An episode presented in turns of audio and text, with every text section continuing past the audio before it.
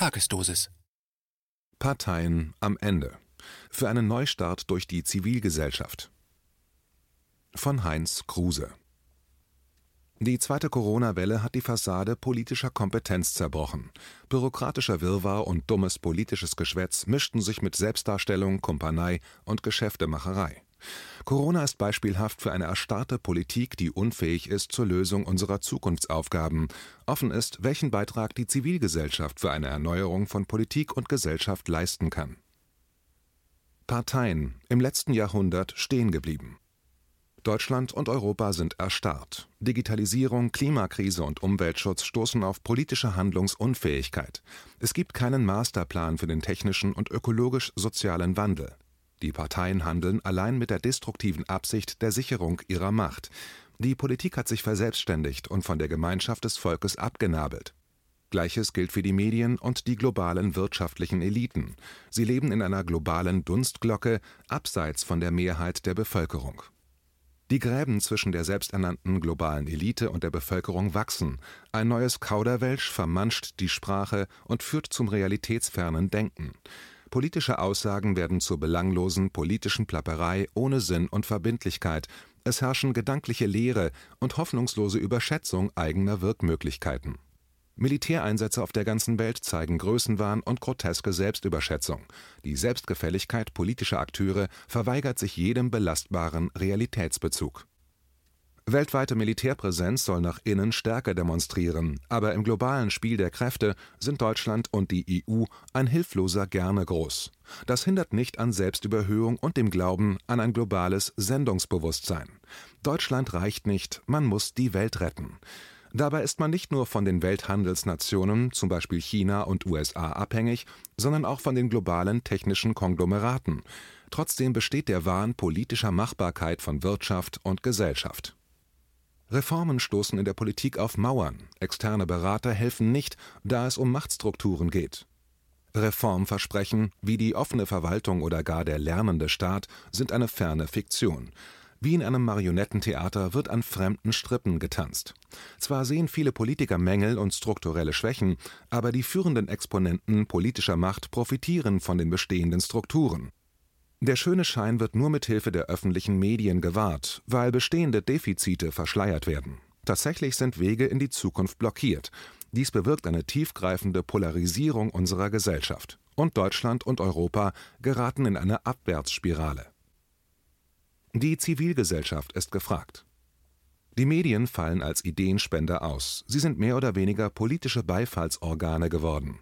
Das gilt vor allem für die einflussreichen TV-Sender. Von ihnen kommen keine Anstöße zur Selbsterneuerung der Politik. Sie weben mit am unentwirrbaren Knäuel von Lügen, Halbwahrheiten und Halbwissen und lenken ab von Missständen. Es fehlen Anstöße für eine offene, lern- und anpassungsfähige Politik zur strukturellen Erneuerung. Das Dilemma von Bürger und Zivilgesellschaft ist, dass die Politik viele selbstorganisatorische Gestaltungsräume der Bürger besetzt hat. Mit Sprechverboten und Sprachlenkung wurde die Gemeinschaft bis zur Handlungsunfähigkeit zersplittert. Zudem sind viele Gruppen der Zivilgesellschaft ideologisch erstarrt. Sie beharren auf alten Rezepten ohne praktische Relevanz. Kritische Aufsätze und Bücher füllen lange Regale, doch leider fehlt das geistige Band für ein praktisches Vorgehen. So reihen sich Demos, Proteste, neue Parteien und immer neue Aufrufe zum Widerstand folgenlos aneinander. Viele versuchen den ganz großen Wurf, ihre Systemlösung zu finden. Der Glaube an die einzig richtige Lösung führt letztlich zur Rechthaberei, Zersplitterung und zum Verlust von Perspektiven. Ein weiterer Aspekt ist die Komplexität der Lage. Sie lähmt, weil scheinbar alle Bereiche miteinander vernetzt sind. Wenn Teillösungen kaum vorstellbar sind oder den ideologischen Ansprüchen nicht gerecht werden, wird jegliche Erneuerungskraft gelähmt. Die Zukunft ist keine lineare Fortsetzung der Vergangenheit. Es gibt nicht den einzig wahren Lösungsweg für die neue Welt und keinen gordischen Knoten, den man für den Systemwechsel nur durchhauen muss. Es geht nicht um die richtige Ideologie, sondern um eine stabile Basis für kleine Lösungsschritte, die nicht an ideologischen Grenzen erstarren. Die Welt ist zu komplex für den großen Wurf. Lösungen sind das Ergebnis von Handeln, Lernen, Korrigieren, neuen Versuchen und praktischen Reformen. Das ist die Herausforderung für Bürger und Zivilgesellschaft, denn die Erneuerung kann nur durch sie erfolgen. Was ist zu tun? Aktives Handeln setzt Souveränität voraus. Bürgerinnen und Bürger haben auf die Zweckmäßigkeit des Parteiensystems und auf die Rückbindung der Politik an die Ordnung des Rechts vertraut. Sie haben ihre Souveränität nicht wahrgenommen und sich nicht als Souverän der Demokratie selbst eine Verfassung gegeben. Zum Beispiel haben sie nicht durchsetzen können, dass die Vorgabe einer Verfassung für das deutsche Volk (Artikel 146 Grundgesetz) nach der Wiedervereinigung realisiert wurde. Es wäre ein wichtiger Schritt gewesen, denn nach der Erklärung der Menschen und Bürgerrechte von 1789 beruhen demokratische Verfassungen auf dem Gedanken der Souveränität. Souveränität und Selbstbestimmung sind Grundlage einer freien und handlungsfähigen Gemeinschaft von Gleichen. Freie Menschen nehmen ihre Rechte als souverän wahr, indem sie sich eine Verfassung geben, denn das Volk als Gemeinschaft ist die legitimierende Rechtfertigung der Verfassung, somit die einzige Legitimationsbasis der Politik die Aufklärung hat gezeigt, dass eine Gemeinschaft in der Bestimmung ihrer Rechtsordnung keiner Rückführung auf ein höheres Wesen oder auf höhere Rechte bedarf. Legitimation leitet sich aus dem freien Willen eines Volkes ab. Der normative Geltungsanspruch einer Verfassung vom Volk ist darin begründet. Dieser Grundlage hat sich unsere Politik faktisch entzogen. Eine Verfassung, die sich das Volk gibt, ist Grundlage für friedliche Reformen. Mit ihnen nehmen handelnde Menschen eine aktive Rolle ein, als gemeinschaftlich handelnde Subjekte formen sie demokratische Gemeinschaften. Ein neues Wir ist eine Basis für politisches Handeln. Daraus können Institutionen wie runde Tische, politische Konferenzen, Regionalkonferenzen etc. entstehen. Sie institutionalisieren erste Schritte in eine politische Rolle der Zivilgesellschaft. Kommunikative Plattformen können dann das Band für Gemeinschaften werden, um wieder Kontrolle über das eigene soziale Leben zu gewinnen Plattformen haben sich zuerst im Handel durchgesetzt. Sie ermöglichen aber auch den Austausch von Ideen und Meinungen.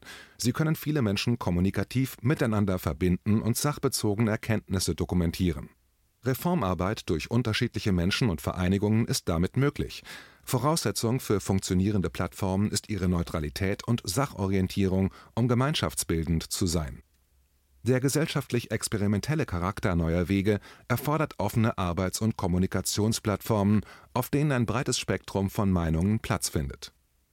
Eine Herausforderung stellt das Zusammenführen einzelner Plattformen in übergeordnete Erkenntnisse und sachliche Lösungsschritte dar.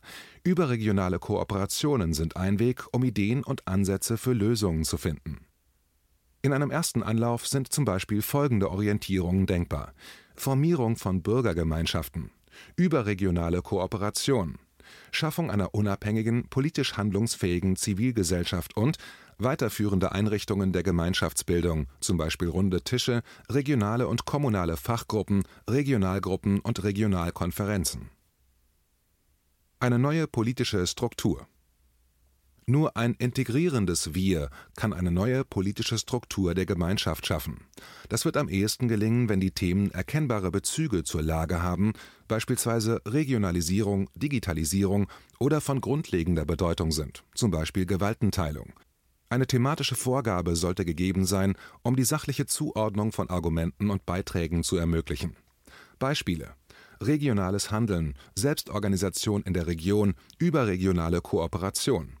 Demokratisierung der Demokratie, zum Beispiel strikte Trennung von Politik und Justiz, Digitalisierung, regionales Handeln, Kompetenzen zwischen Politik und Bürgern. Dezentralisierung ist die Voraussetzung für die Handlungsfähigkeit der Zivilgesellschaft Denkbar sind eigenständige, parteiunabhängige Bürgerrepräsentanzen in der Region.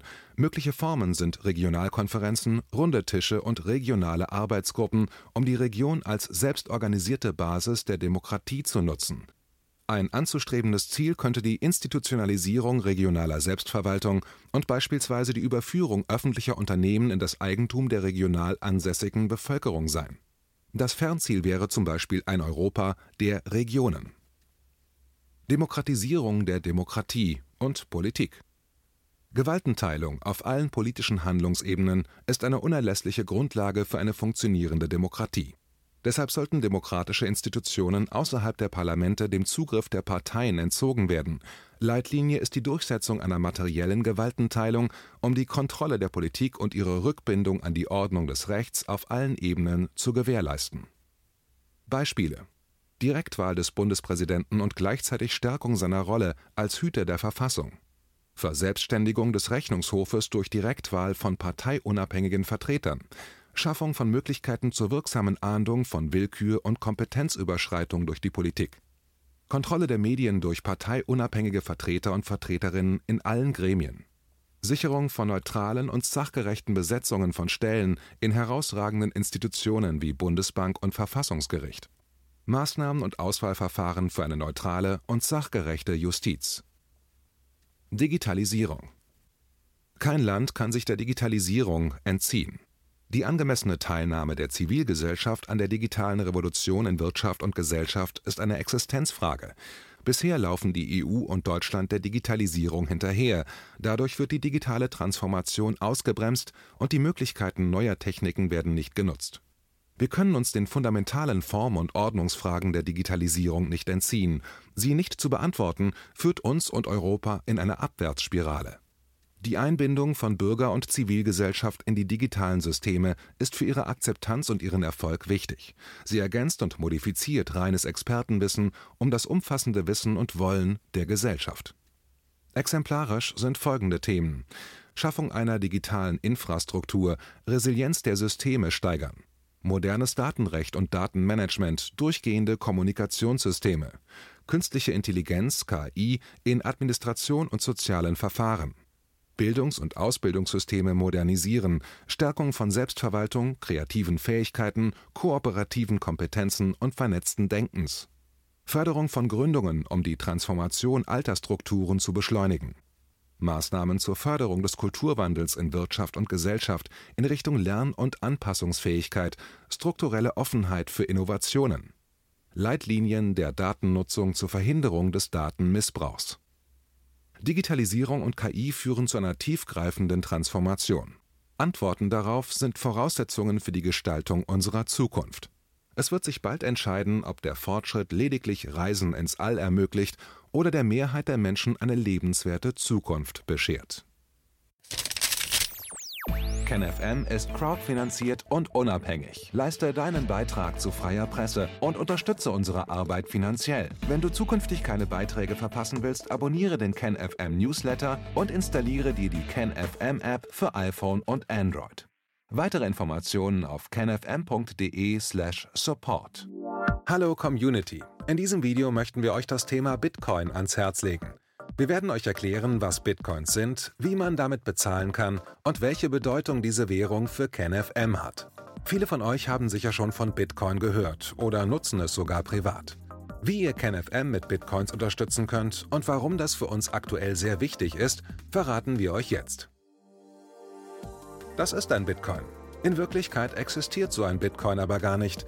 Es gibt ihn nur virtuell im Internet als digitale Währung in einem digitalen Konto. Bitcoin ist eine sogenannte Kryptowährung, die bekannteste weltweit. Man kann damit via Computer oder Smartphone einkaufen, spenden oder sich gegenseitig Bitcoins zuschicken. Bitcoins kann man wie Währungen oder Edelmetalle zum aktuellen Wechselkurs kaufen, verkaufen oder von Freunden zugeschickt bekommen. Einzige Voraussetzung ein E-Wallet, zu Deutsch eine elektronische Geldbörse. Das ist ein Account oder Konto, über das man Bitcoins empfangen oder versenden kann. Wie ihr wisst, nutzen auch wir bei KenFM schon seit ein paar Jahren Bitcoin, damit wir im Notfall auch finanziell unabhängig bleiben können, zum Beispiel von Banken, die uns nicht mehr mögen. Da viele Banken mit unserer Berichterstattung nicht einverstanden sind und nicht im Zusammenhang mit KenFM genannt werden möchten, kam es in den letzten Monaten so weit, dass uns gar keine Bank mehr mag. Weshalb wir leider damit rechnen müssen, vom kompletten IBAN-Zahlungsverkehr ausgeschlossen zu werden. Deshalb der Appell an euch, beschäftigt euch jetzt schon mit der Funktionsweise von Bitcoin, damit ihr uns auch im Notfall trotzdem weiter unterstützen könnt. Alles, was ihr dafür tun müsst, ist, eure bisherige Unterstützung in Euro einfach in Bitcoin an uns zu senden. Dazu legt ihr einfach eine kostenlose E-Wallet an, wandelt einen Betrag eurer Wahl in Bitcoin um und sendet uns diesen an unseren Bitcoin-Account. Den Link findet ihr unter jedem unserer Beiträge sowie unter diesem Video. Alternativ dazu könnt ihr aber auch diesen QR-Code mit eurem Smartphone scannen. Übrigens, eine detaillierte Schritt-für-Schritt-Anleitung haben wir zum Nachlesen für euch schon einmal vorbereitet. Ihr findet sie auf canfm.de/bitcoin. Ob Bitcoin oder Kryptowährungen wirklich die Zukunft des Geldes sind, wissen wir nicht. Aber vielleicht ist das bald unsere einzige Option, so unabhängig wie möglich und vor allem ohne Bankkonto für euch in Zukunft weiterhin freien und unabhängigen Journalismus machen zu können. Wir hoffen sehr auf eure Unterstützung und sagen jetzt schon tausendmal Danke. Euer Team von KenFM.